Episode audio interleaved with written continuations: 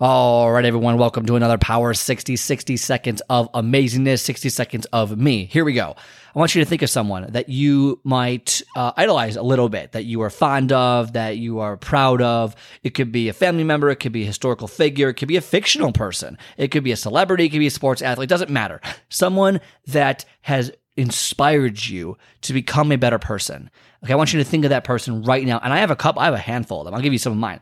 Um, and you're gonna laugh at these, but like someone like Kobe Bryant, someone like Tom Brady, love those two athletes just because of their their their mentality of winning and what they do. So next time you think about not doing something you know you need to do, you know, you know you need to get off that couch, stop eating that food and get to the gym. You know you got to do something like that. Next time you know, next time you think about something you don't want to do, think about them and what would they do in that situation and then do what they would do in that situation. All right. So there is your 60 seconds of amazingness.